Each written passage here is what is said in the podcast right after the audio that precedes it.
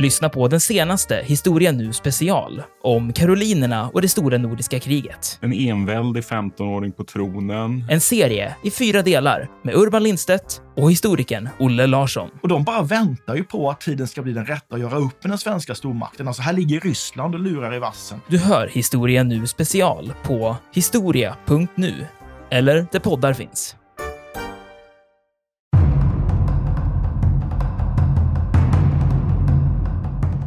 Och det sker ju också en annan eh, massaker på den andra sidan sen då, som är en slags hämnd i Tjernogne, som är en annan belgisk stad där det sägs då att amerikanska soldater då dödar en för varje eh, för varje amerikansk soldat som dog i Malmedy.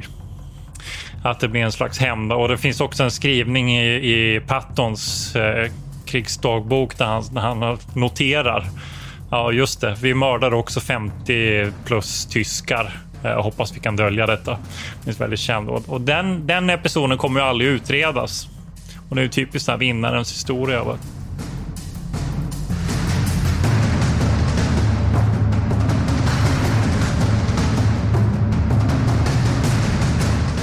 Militärhistoriepodden är podden om krig med människor och samhället i fokus. Programledare är Martin Hårdstedt, professor i historia vid Umeå universitet och Peter Bennesved, doktor i idéhistoria. Podden ges ut av förlaget Historiska Media. Stöd gärna MH-podden via vårt swishnummer 123 610 76 68. Märk betalningen med MH-podden.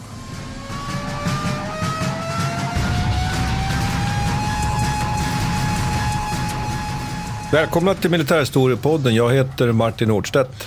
Och det här är Peter Bennesved. Eh, vet du vad jag har gjort på eftermiddagen, Peter? Jag gissar att du har äh, åter suttit i arkiv. Det har jag gjort, så jag är på gott humör. Ja. eh, vi, jag, vi, spelar ju in här på distans, kan vi släppa. Jag sitter, sitter i Oslo då. Men jag har letat efter ett hangarfartyg. Just det. Såg du något? Hittar inte. Nej. Mycket besviken. Annars är de ju lätta att se, tänker jag. Att de är rätt fläskiga. Ja, men det är väl inte så stort. De har den karaktären i alla fall av att vara ganska stora ändå. Så jag tänker Ja. att om, de, om den fanns inom räckhåll så borde du ha kunnat se den. Men var du uppe på Holmenkollen och kikade eller? Nej, jag är lite besviken faktiskt. Och li- lite så här får jag säga att jag gjorde ju bort mig, för jag trodde ju att det låg längre in, men det ligger längre ut då, tyvärr. Eh, Vi kan väl säga precis som det är, att ett- världens största hangarfartyg är ju på, på flottbesök i Oslo. Det är ju en viktig händelse i vår nutid. Och det har varit mycket diskussioner här i norska medier om, om eh, Lämnar vi nu försvaret över till USA och sådana här saker. Så ett jättes, jättespännande händelse. Och det var fullt hålligång här i Oslo kan jag säga, god kväll Okej. när Spännande. tusentals eh, amerikanska soldater fick komma i land och lite sådär. Ja, nu tror jag inte de är hejdlöst liksom festande så, men, men ändå, tror jag. Men dagens eh, tema är ju inte alls det, utan det är ju, får man väl säga egentligen, tredje sista avsnittet i våran svep över andra världskriget. Ardenneroffensiven hösten 1944. Kan du reda ut för mig varför det heter Battle of the Bulge på engelska och Ardenneroffensiven på svenska? För det fattar inte jag. Alltså Ardenneroffensiven är ju enkelt, det är ju geografiska platsen. Vi ska ju egentligen tillbaka till där, där, ju, där kriget egentligen i någon mening började ju i maj 1940. Det var ju där som, som den tyska offensiven ju trängde igenom. Så vi, har, vi kommer tillbaka till gamla kan man väl säga. Gamla kvarter. gamla krigsskådeplatser. Nej, men det är att det, det, det bildas en, en utbuktning.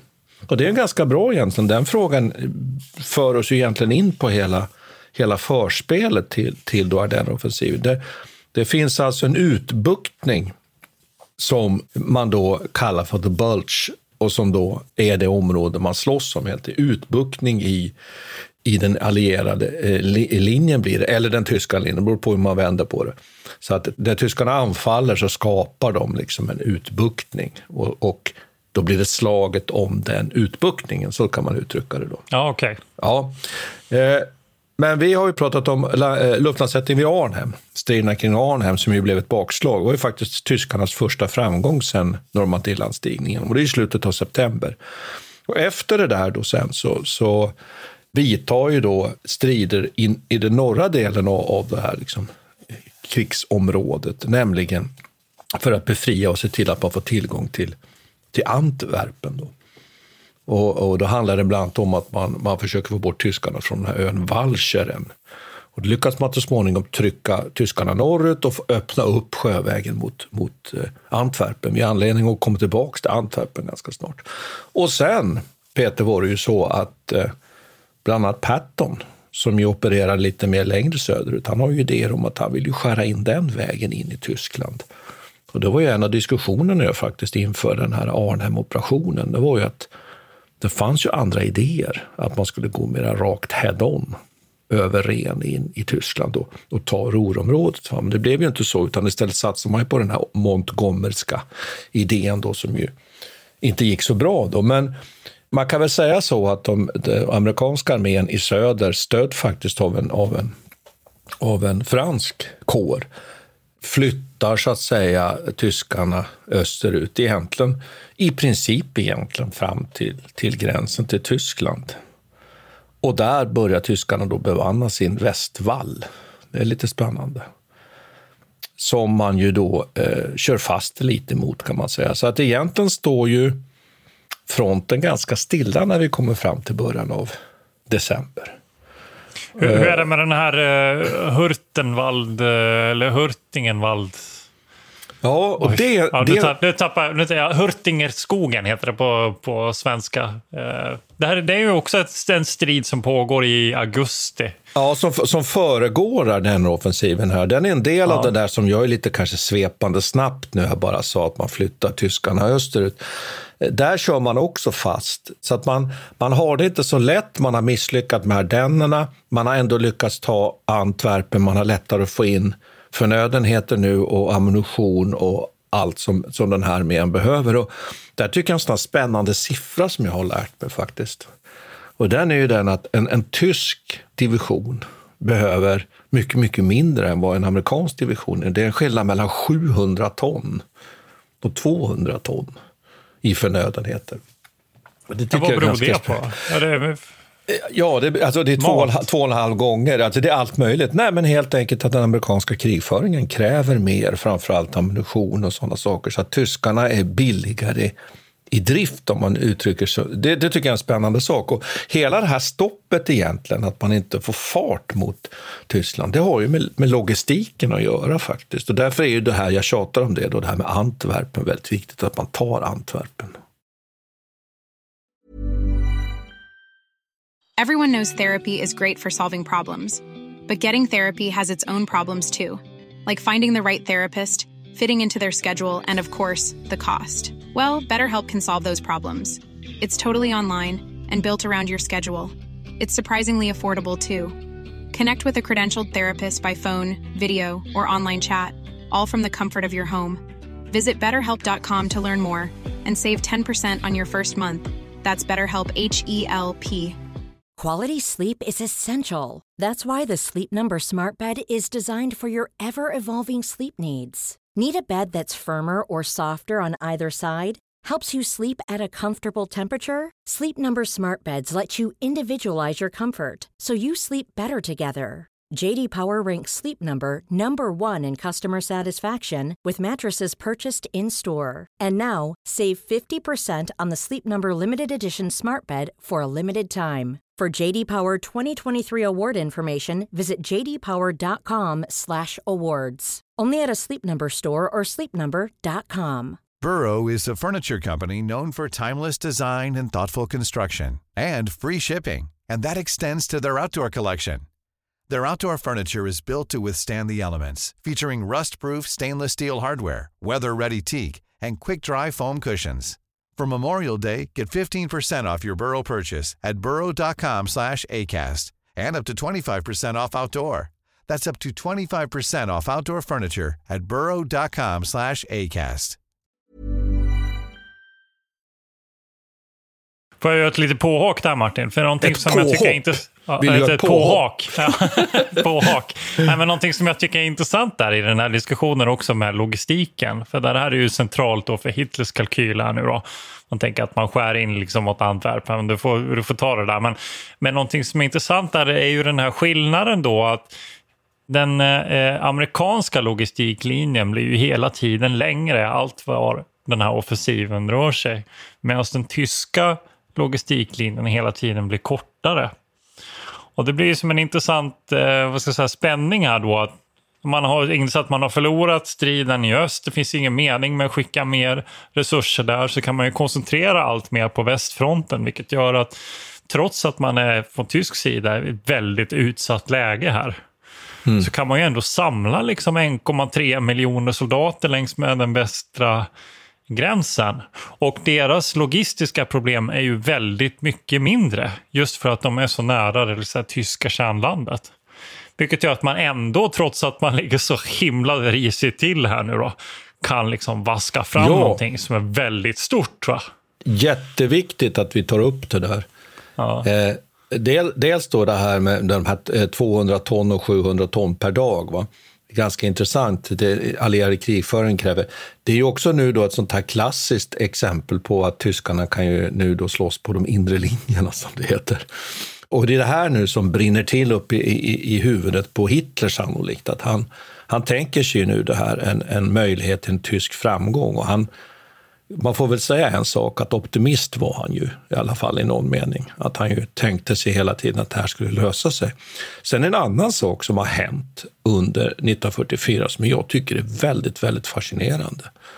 Och det är ju att, och det brukar man ibland säga, att, att det här förlänger kriget säkert med minst ett år det är ju att den här Albert Speer får ansvaret för hela krigsrustningsindustrin. Ja, just det. Ja.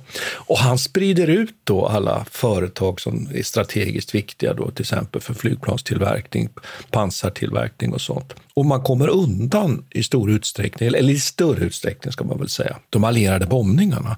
Jag tycker det är fascinerande. Och att man producerar under den här perioden nu som föregår Ardenneroffensiven lika mycket egentligen materiel, krigsmateriel som Sovjet.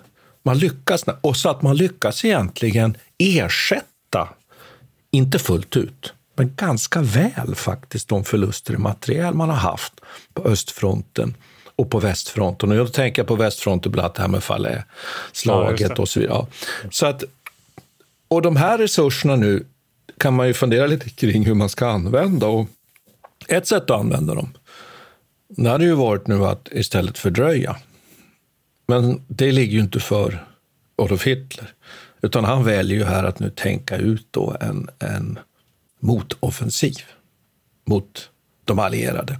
Och hans plan är ju att ta de allierade på sängen och slå sig hela vägen ut mot Antwerpen för att knäcka då den allierade logistiken. Och sen en annan sak som han ju vurmar mycket för, det är att han vill återfå de här avskjutningsramperna, de ställena där han kan nå London med V2-raketer. Han kan skicka sina meningslösa raketer mot Exakt. London. Ja, det är, obe, det är så obegripligt. Så ja. Hela det liksom, det, det, där är ju där, det, där man inser liksom hur, hur, hur galen han är. Eh, ja, det har man ju sett i många flera olika ja. tillfällen förvisso. Men liksom, det är så tydligt den här eh, upptagenheten med den här typen av eh, terrorvapen. Liksom, som att det ska lösa någonting.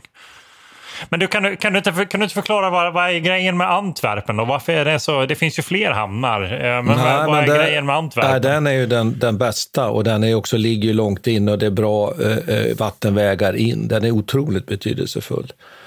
Och han tänker sig att tar han den då så, så kan han liksom veva tillbaks i tiden då, den, den allierade offensiven mot Tyskland med flera månader. Han tänker sig väl att kanske, och han tänker sig också att han ska slå in en kil mellan de i huvudsak amerikanska armékårerna som står liksom längre söderut och de brittiska och kanadensiska kårerna. Det är ju kanadensiska trupper som bland annat då eh, tar den här valcheren och, och, och rensar upp vägen in till Antwerpen. Eh, eh, fascinerande tanke här. Och sen är, är det väl också någon form av, ja det här låter ju väldigt ovetenskapligt, men lite nostalgi över att man ju startar ju på samma ställe ungefär. Eller ganska precis faktiskt i det uppmarschområde som man har då inför anfallet i maj, maj 1940. Och det som är märkligt här, trots att de allierade ju ha, kan knäcka de tyska kårerna, så lyckas man faktiskt genomföra den här uppladdningen utan att de allierade riktigt förstår vad som är på väg att hända. Vilket är ännu mer obegripligt, för de har ju luftherravälde vid det här laget också. Ja, det, ja. Och, det, och det var det jag tänkte slänga in lite som en sån där liten brasklapp i det du sa, det här med att tyskarna hade, hade fördelar. Det är klart de hade kortare avstånd, men, men det är klart de har ett stort problem och det är ju att de ju kämpar mot en fiende som, som är väldigt överlägsen i, i luften. Då. Och på amerikansk sida, där funderar man ju på lite på vad man ska göra. Och Ardennerna är ju definitivt inte en plats där man har tänkt att satsa på någon offensiv. Man har ju testat norrut, utan det som är nästa, nästa så att säga, fas i den amerikanska försöken är väl att gå då enligt Pattons vilja lite längre söderut. Då. Man har ju till exempel tagit Strasbourg och sådär. Och, så man är ju väldigt oförberedd på det som nu kommer. Och det står då i det här området där ju nu tyskarna tänker sätta in ett antal nu då uppfräschade, om jag får använda det begreppet, pansardivisioner. Sådana som man har reorganiserat. Jag kan bara nämna till exempel första, andra, nionde och tolfte SS pansardivisionen finns ju här nu. Och också andra, nionde, 116 och så den här LER pansardivisionen bara för, för att nämna det i två stycken pansararméer som ska nu slå till då. Och vad har man då på amerikansk sida? Jo, det ska jag också nämna när det gäller Tyskland. En annan tycker jag intressant företeelse här. Man har ju fört in, in väldigt mycket ny trupp. Man har trampat fram åtminstone 150 000 man, nya inom citationstecken soldater. Man, man har satt upp sådana här folkgrenadjärdivisioner av ganska låg klass, men ändå trampat fram nya förband i Tyskland. Och sen har man sagt åt sådana här personer som sitter på staber eller som har sådana här ja, flygvapnets personal som inte längre har något jobb eller krigsmarinens personal som inte längre har något jobb. De har man då samlat ut, utbildat infanteristrid och flyttar nu till, till fronten. Men mitt för då egentligen det här anfallet nu då så står det dels då en, en oerfaren eh, pansardivision, den nionde pansardivisionen. Och sen egentligen två av tre infanteridivisioner då ytterligare som finns i det här eh, området. De har förlorat väldigt mycket manskap, precis just i de här striderna som du nämnde Peter. I, den här, ja, hurt, i Hurting-skogen. Ja, som var väldigt nednötande där inne i skogen. Mm. Och man kan också säga då att den här, den här tredje, 106 infanteri var helt liksom ny. Så det var, dels var det nedslitna divisioner och helt nya divisioner. Så det här framstår ju som en mumsbit nu för, för tyskarna. Och skickligt att kunna göra den utgångsgrupperingen. Sen tycker jag man kan väl kommentera. Tror du att, tror du att de tyska befälhavarna på den tyska sidan var oerhört entusiastiska?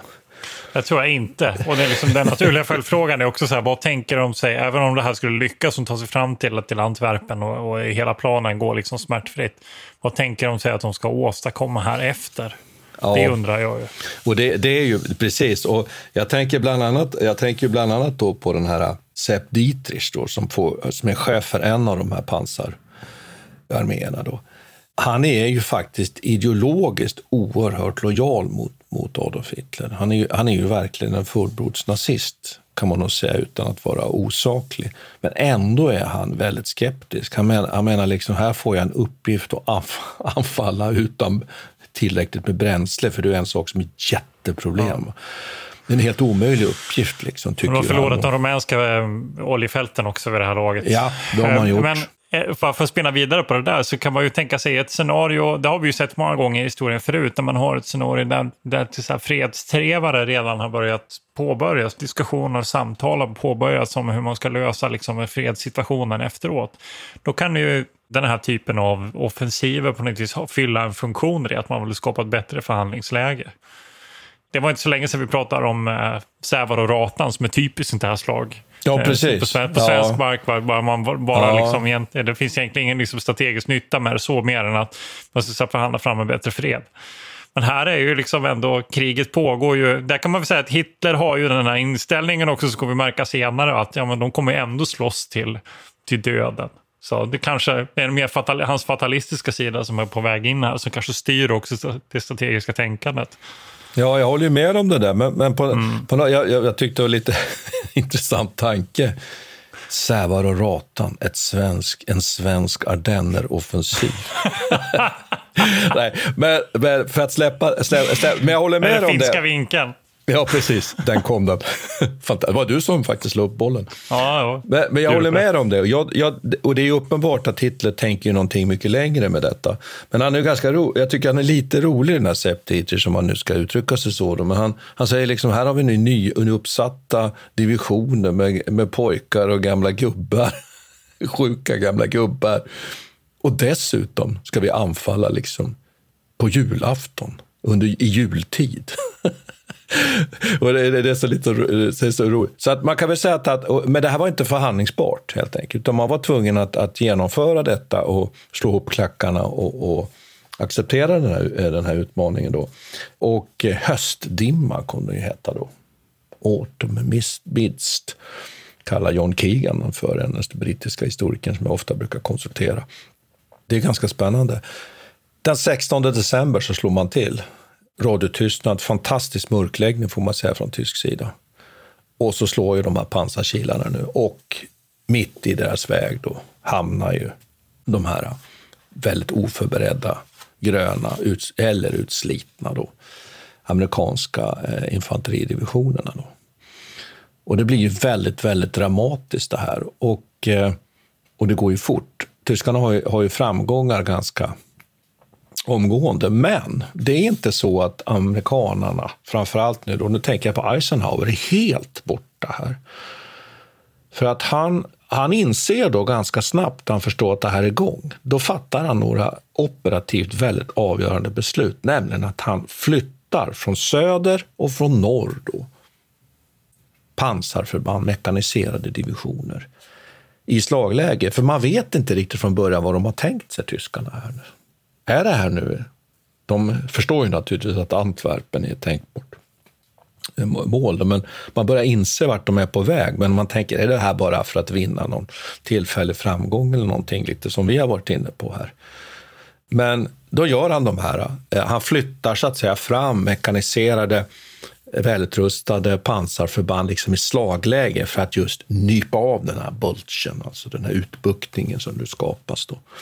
Så där kan man väl säga att, eh, att, att det agerandet kommer att sen visa sig bli väldigt eh, avgörande. Hur som helst så plöjer ju tyskarna väldigt snabbt fram då.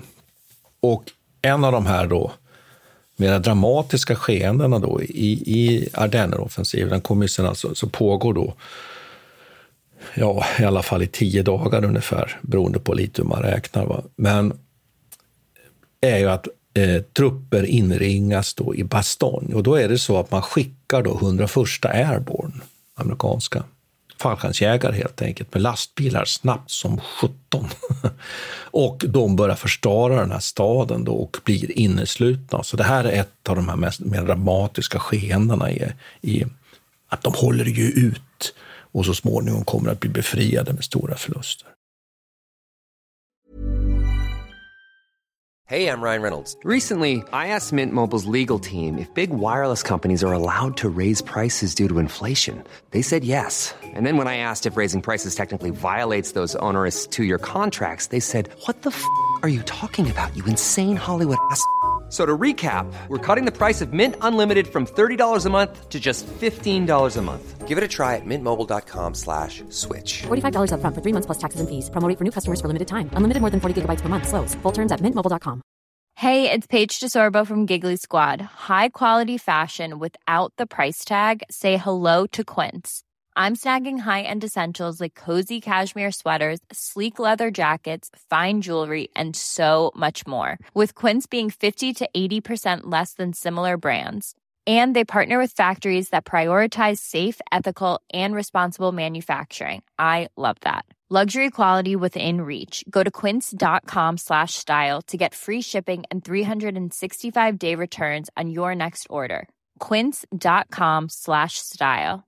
Quality sleep is essential. That's why the Sleep Number Smart Bed is designed for your ever-evolving sleep needs. Need a bed that's firmer or softer on either side? Helps you sleep at a comfortable temperature? Sleep Number Smart Beds let you individualize your comfort so you sleep better together. JD Power ranks Sleep Number number 1 in customer satisfaction with mattresses purchased in-store. And now, save 50% on the Sleep Number limited edition Smart Bed for a limited time. For JD Power 2023 award information, visit jdpower.com/awards. Only at a Sleep Number store or sleepnumber.com.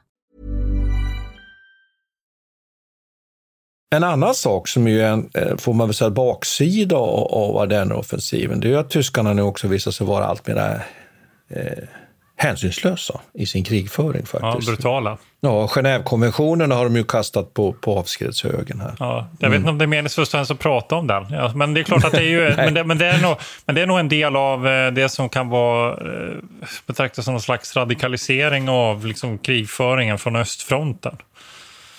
Ja, det, Eh, och- man kan som man, man kan kanske tar med ihåg. sig, kan man ju säga. Kanske, Eh, då. Ja, ja, men precis. Att det, det, det, är därifrån man tar med sig det. Och, och även Hitler då som har en sån inställning just- nu att det, det här är, det är bara att driva in i det här, det här kriget till, till, sista, till sista stunden. Och, och vi har pratat om eh, frigörande av Paris när han frågar om Paris brinner och vi har sett Warszawa och så här. Så att, ja, men vi förstår ju ins, alltså vad, han, vad han siktar mot. Va? Och då har de ju redan tidigare fått det här, eh, de tyska officerarna fått det här beskedet att de ska inte lämna några krigsfångar. Och det är ju, jag tror att det är det du, du fiskar efter här. Det finns ju en känd episod då som, som kallas för Malmedy-massakern. Och den sker ju precis i samband med att den här, du har ju inte pratat om de här olika flankerna, det är väl en sydlig och en nordlig kan man eh, säga. spets. Ja. Och, det, och det är väl den, den nordliga som, som det här sker då, eh, Mm, under hans Sepp, Dietrich. Och det finns det en, en eh, speciell grupp som kallas för Kampfgrupp Piper. Ja, just det. Mm. Som, som drivs då av den här Jakob Piper som är Obersturmbannführer i Waffen-SS. Ja, klarar du bra. Ja. Ja, ja, men precis. Jag har pluggat på detaljerna här. Nej, men han stöter då fram med en styrka på ungefär 500 man då med sina eh, eh, stridsvagnar. Men de har ju lite problem nu för att vägarna håller inte för de här tunga Tiger 2-vagnarna utan de måste ta lite omvägar. Och det de ska till det är en liten stad som heter Lanzarat, det är där de siktar. Men så blir han försenad då eh, av olika skäl och måste ta, antagligen väldigt frustrerad och måste ta lite andra vägar. Och det finns ju några intressanta episoder här, för det är ju liksom lite tvådelat. Å ena sidan så är det ju en liten grupp med infanterister och artilleriobservatörer, eller eldledare antar jag att det heter på svenska alltså amerikanska sådana då, som eh, beslutar sig för att liksom stanna och slåss då när Piper kommer fram här nu till den här lilla staden Landsrat. Och de lyckas då stoppa upp hela den här offensiven på 500 man egentligen under en hel dag. Eh, och så sätter man in ett fallskärms Eh, regemente för att lösa den här situationen som också lider stora förluster och inte lyckas ta. Så att man tror också på den tyska sidan att det befinner sig en massa amerikanska soldater och stridsvagnar i den här skogen som ligger bakom. Så man är väldigt försiktig. Det är antagligen det som ligger bakom detta. Va? Men eh, de, så småningom så lyckas de ta sig igenom det här och han Piper han går vidare. De här grabbarna tror jag, eh, jag tror att de överlevde kriget, de amerikanska infanteristerna. Jag tror att de blev, fick eh, medaljer också. Jag kan inte riktigt detaljerna, men det där är en mytomspunnen situation i alla fall. Piper tar sig i alla fall vidare och eh, så stöter han på en, en eh, kolonn då med, med eh, också eldledare som är på väg till sjunde pansardivisionen amerikansk som är på väg norrut. Och genomför där en slags, jag antar man kan kalla det för någon slags motti-taktik då, att man slår sönder den första och den sista Just eh, Mm. eh, fordonen i den här kolonnen då, så får man eh, hela, hela allt att stanna av. Och de, den här gruppen ger upp då, för de är inte riktigt anpassade kanske för den typen av strid som de kommer möta här. Då. Och det som är lite dramatiskt är ju att de här människorna är ungefär jag vet inte hur många de är, men en väldigt stor grupp i alla fall. En bit över 100. 150 Kommer- kanske. Mm. Ja, 150 kanske. Som föses iväg då till fots. Och till slut så beslutar sig den här Piper då eh, att eh, de ska dödas helt enkelt. Han vill inte ta några krigsfångar enligt den här tidigare typen av no quarter princip som de har fått order om från Hitler. Så de här föses ut på ett fält och mejas ner helt enkelt. Men ganska många överlever. Ungefär 43 stycken lyckas då ta sig, krypa iväg ett dygn senare och få vård och överleva den här och kan vittna om den här händelsen. Och de tar sig till en, en liten by som heter Malmedy då, som är i amerikansk kontroll och det är därför det heter Malmedy-massakern. Ja, det här är, alltså, när jag läser det här, Martin, då känner jag lite så här att ja, okej, okay, eh, det är ju förstås fruktansvärt. Då. Det finns massa detaljer man gör en noggrann undersökning av den här platsen och eh, man ser alla eh, hur de har avrättats och sådär. Samtidigt så vet vi ju vad som pågick på många andra ställen i östra Europa. Så den här lilla episoden är ju så liten va? i jämförelse med vad som sker på många andra. Ändå har den fått en ganska hög status, i alla fall inom amerikansk eh, historieskrivning. Och det sker ju också en annan eh, massaker på den andra sidan sen då, som är en slags hämnd i Tjernogne, som är en annan belgisk stad där det sägs då att amerikanska soldater då dödar en för varje, eh, för varje amerikansk soldat som dog i Malmedy. Just mm. Att det blir en slags hämnd. Och det finns också en mm. skrivning i, i Pattons eh, krigsdagbok där han, där han noterar Ja, just det. Vi mördar också 50 plus tyskar. Eh, jag hoppas vi kan dölja detta. Det är väldigt känd. Och den, den episoden kommer ju aldrig utredas. Och det är ju typiskt här vinnarens historia. Det kommer aldrig. Men det sker ju ungefär samtidigt. Det är bara några, några dagar efter tror jag, eller någon, någon vecka efter.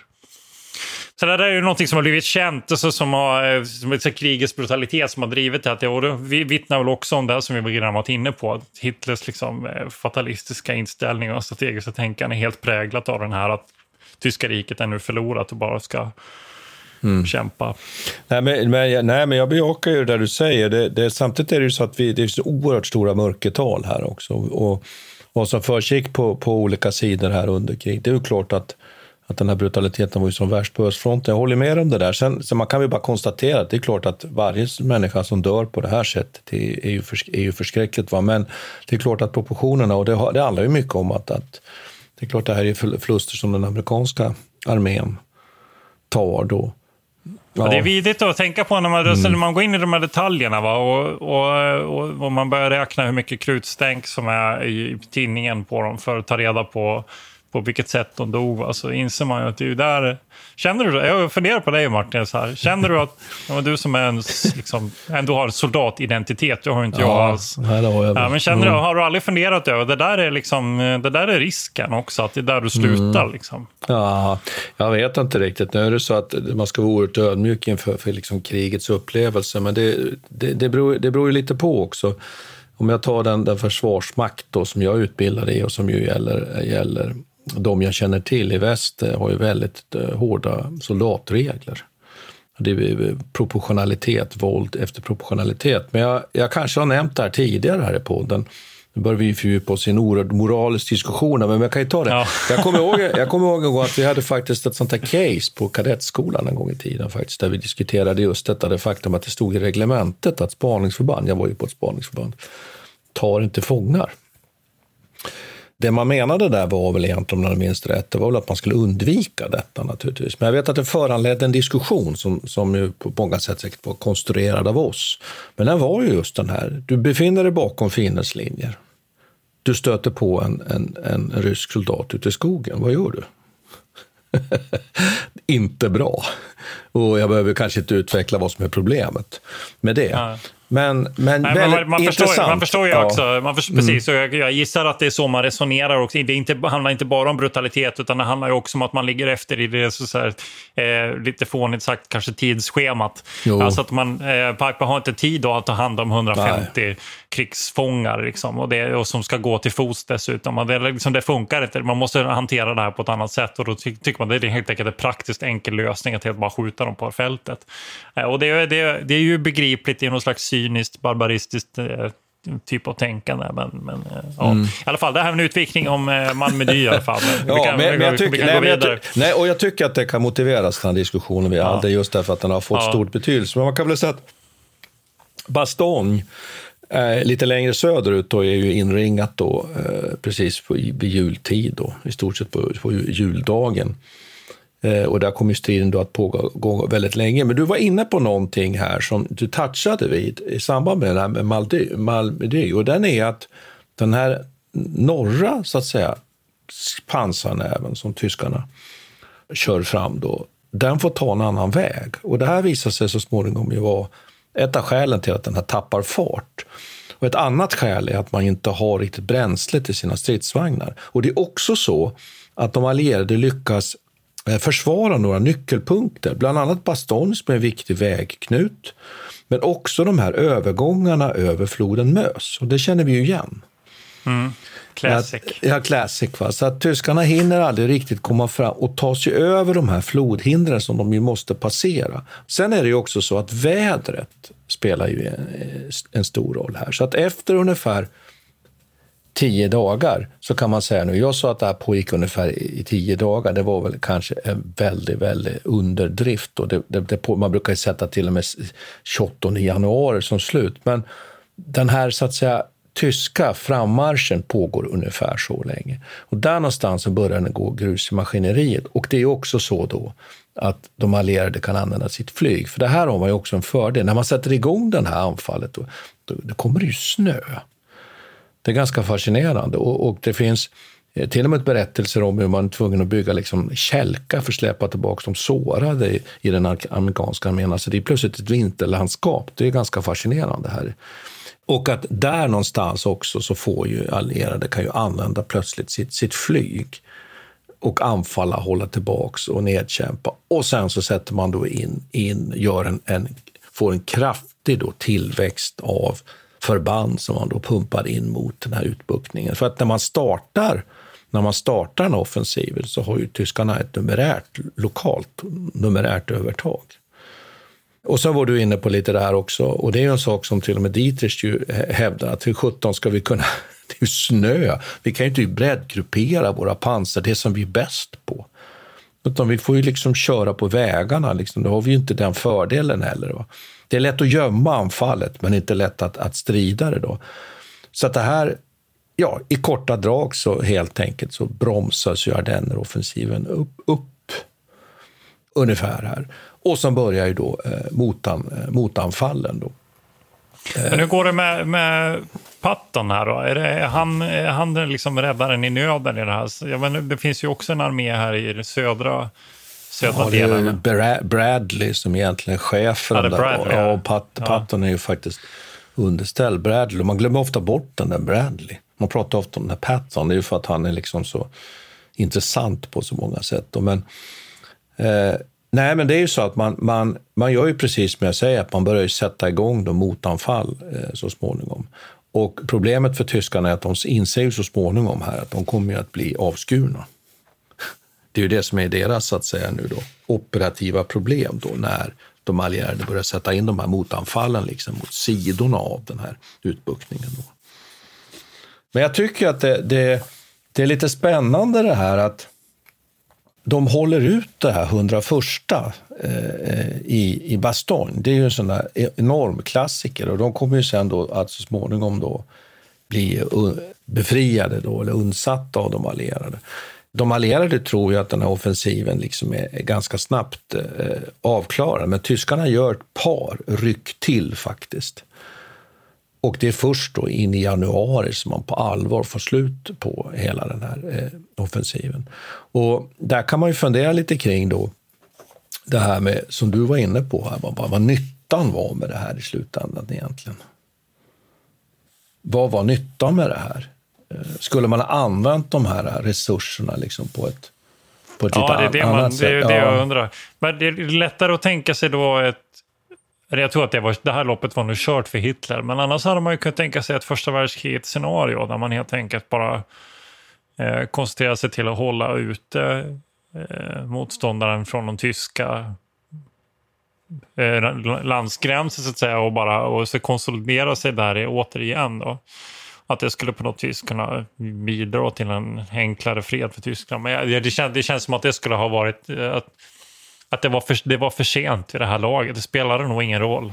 Nej, alltså, jag, på, på ett sätt har ju, ja. jag, Hitler en, jag, jag tänker att Hitler gjorde en korrekt analys av läget. Att nu är det liksom ingen, det finns ingenting kvar. Nej, Eh, att, att vinna separat ja. fred är liksom, det är inte Ja, aktuellt. precis. Nej. Så Ja. jag håller ju med om att, han, att den här fatalistiska synen, eller den förklaringen där, tycker jag har bä- bärighet.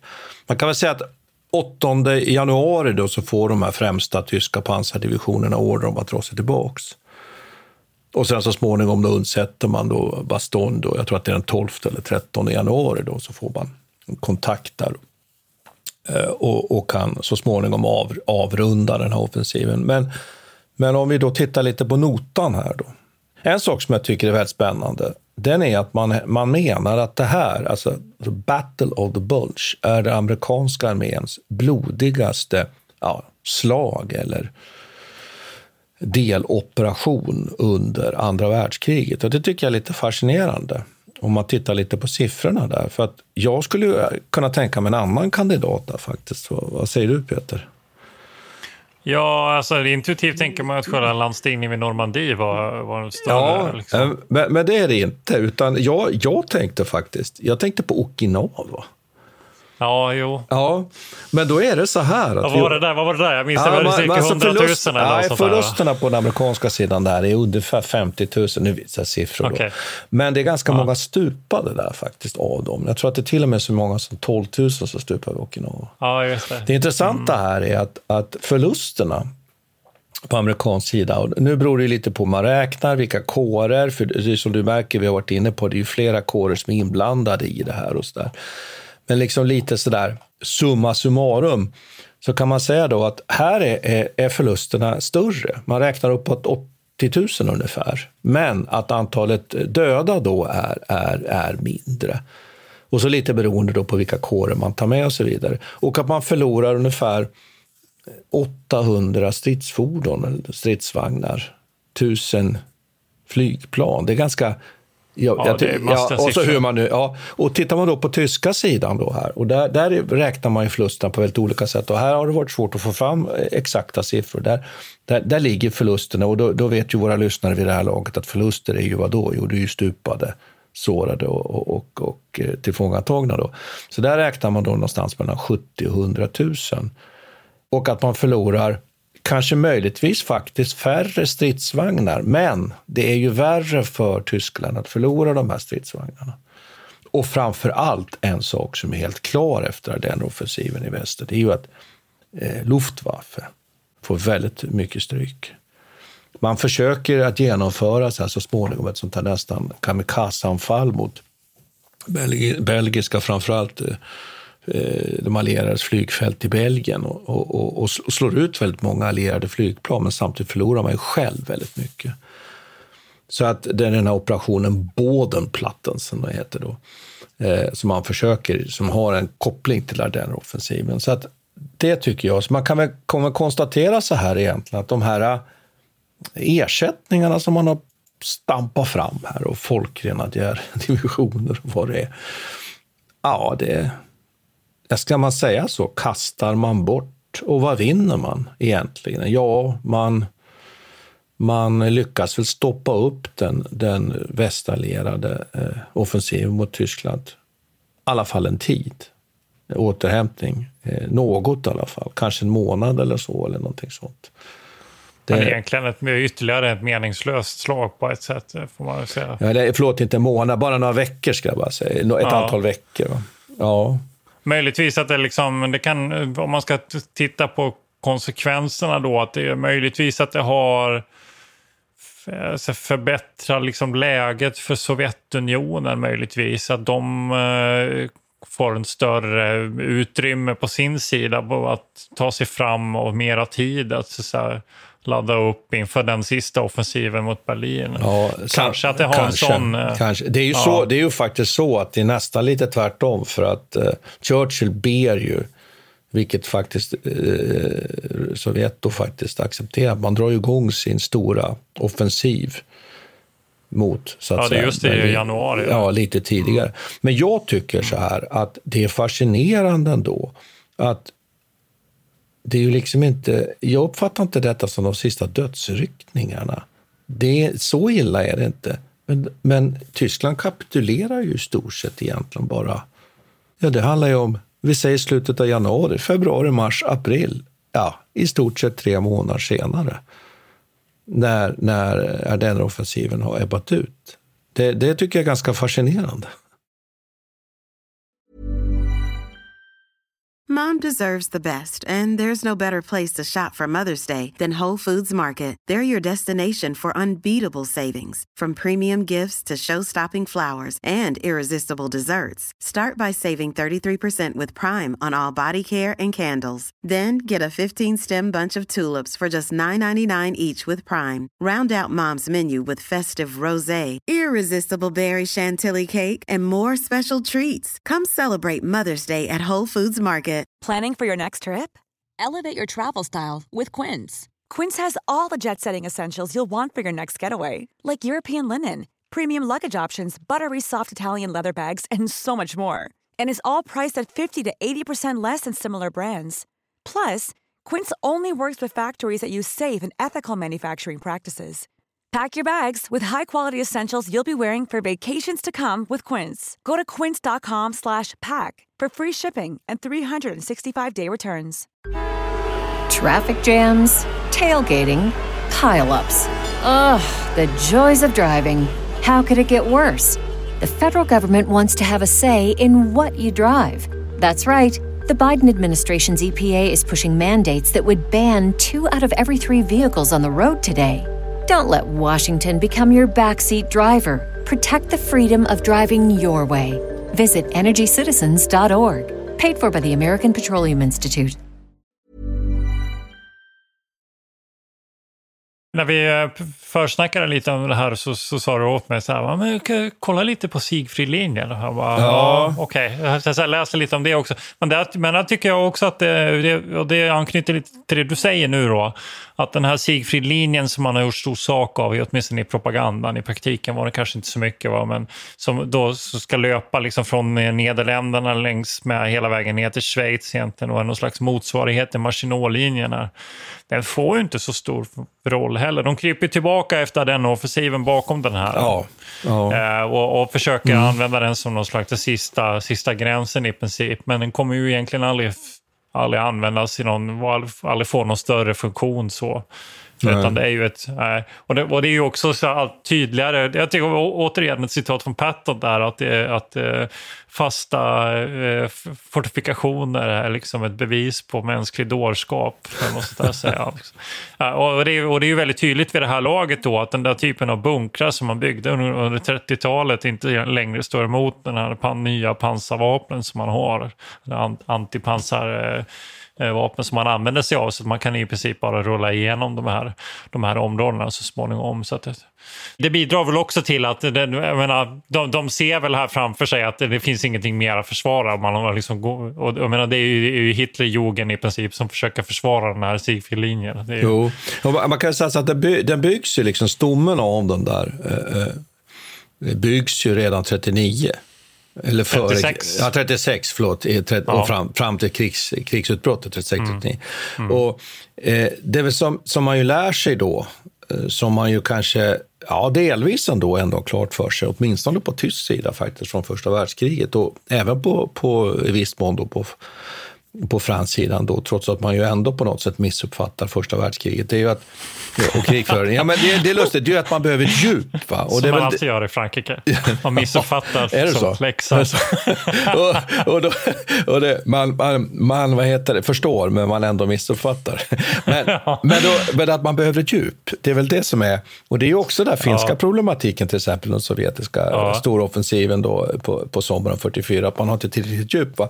Så det är väl precis som du säger, det är, det är ju ändå ett så där relativt liksom ändå modernt bunkersystem. Ändå, det, är samma, där. precis. Men det är samma sak i Sverige, att man tänker sig att man ska ha de här djupa linjerna och liksom försvars eller fortifikationsofficerarna under 30-talet är ju helt Ja, inne ja. på den där Ja, linjen ja. också. Ja. Men, men det, det, det som Patton menar här och det som är, egentligen är den riktiga lärdomen är att det är den här rörelsen, det är flexibiliteten, Ja, möjligheten visst. att flytta. Det är, det Visst, som, det, är det som kommer ge liksom, den Ja. offensiva kraften. Och de här fasta installationerna är körda. Men däremot vill jag liksom att man ändå ska ha klart för sig en sak. Att jag menar Mm. den, den fördröjningsstruktur som till exempel eh, Ryssland eller Sovjet bygger inför slaget vid Kursk med stort djup. Eller det som vi gjorde i Sverige sen så småningom under, efter andra världskriget uppe i Kalixlinjen. Det är någonting annat. Det är en fördröjningszon med stort djup, med bunkersystem för att få ner hastigheten på en motståndare. Och Sigfridlinjen byggdes sig aldrig riktigt ut så. Men hade den gjort det, då hade den ju blivit ett, ett, större hinder. Men man kan väl också konstatera det att naturligtvis att man blåser ju väldigt mycket av sin offensiva kraft och sen som du säger, den här rör, operativa rörligheten. Tänk att ha haft de här pansardivisionerna nu. Att klubba ett genombrott från de allierade. Och då i och för sig då har vi detta problemet med som man har vid Normandiet. det är svårt att flytta förband och så vidare. Men, men ändå, så där kan man ju diskutera liksom värdet och kanske, kanske, kanske, kanske, kanske hade de allierade accepterat någon form av av, av mellanlösning fredsmässigt med Tyskland. En annan eh, regering gick in, störta eh, det nazistiska ledarskapet och sen gjort en fredslösning. Mm. Jag, jag, vet inte. Men hade, man, hade, hade, Hitler, hade Hitler dödats i 44 under attentatet så hade ja. det kunnat bli ett sånt läge. Ja, det är, och det, och det är precis.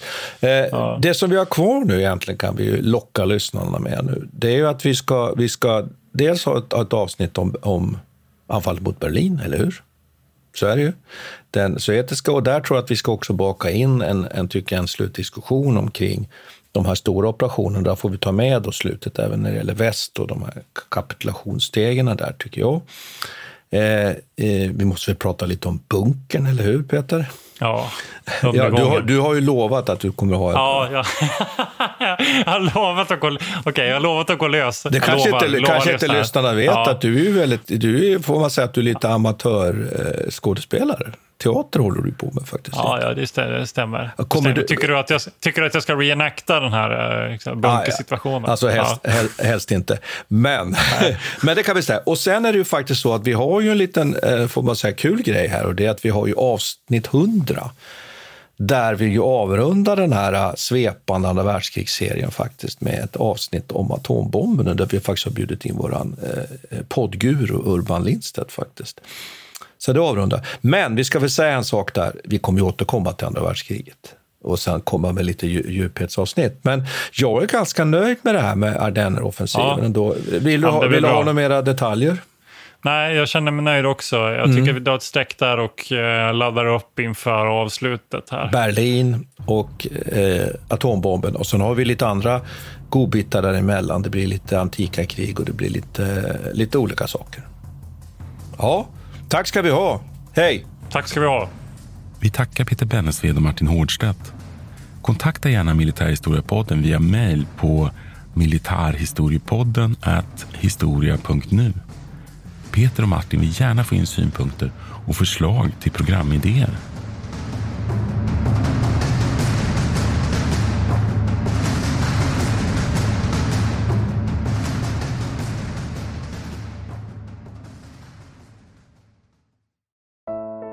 Iran har under 1900-talet genomgått tre omvälvande revolutioner som orienterat landet antingen mot västerlandets modell eller mot en auktoritär styrelseform.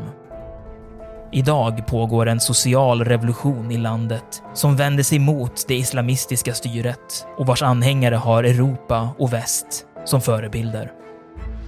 I en viktig bok ger idéhistorikern Mohammad Faslashemi en djupare förståelse för dagens dramatiska händelseutveckling. Iran mellan tre revolutioner är utgiven av förlaget Historiska Media Beställ den fysiska boken på förlagets hemsida historiskamedia.se eller köp den i en bokhandel nära dig.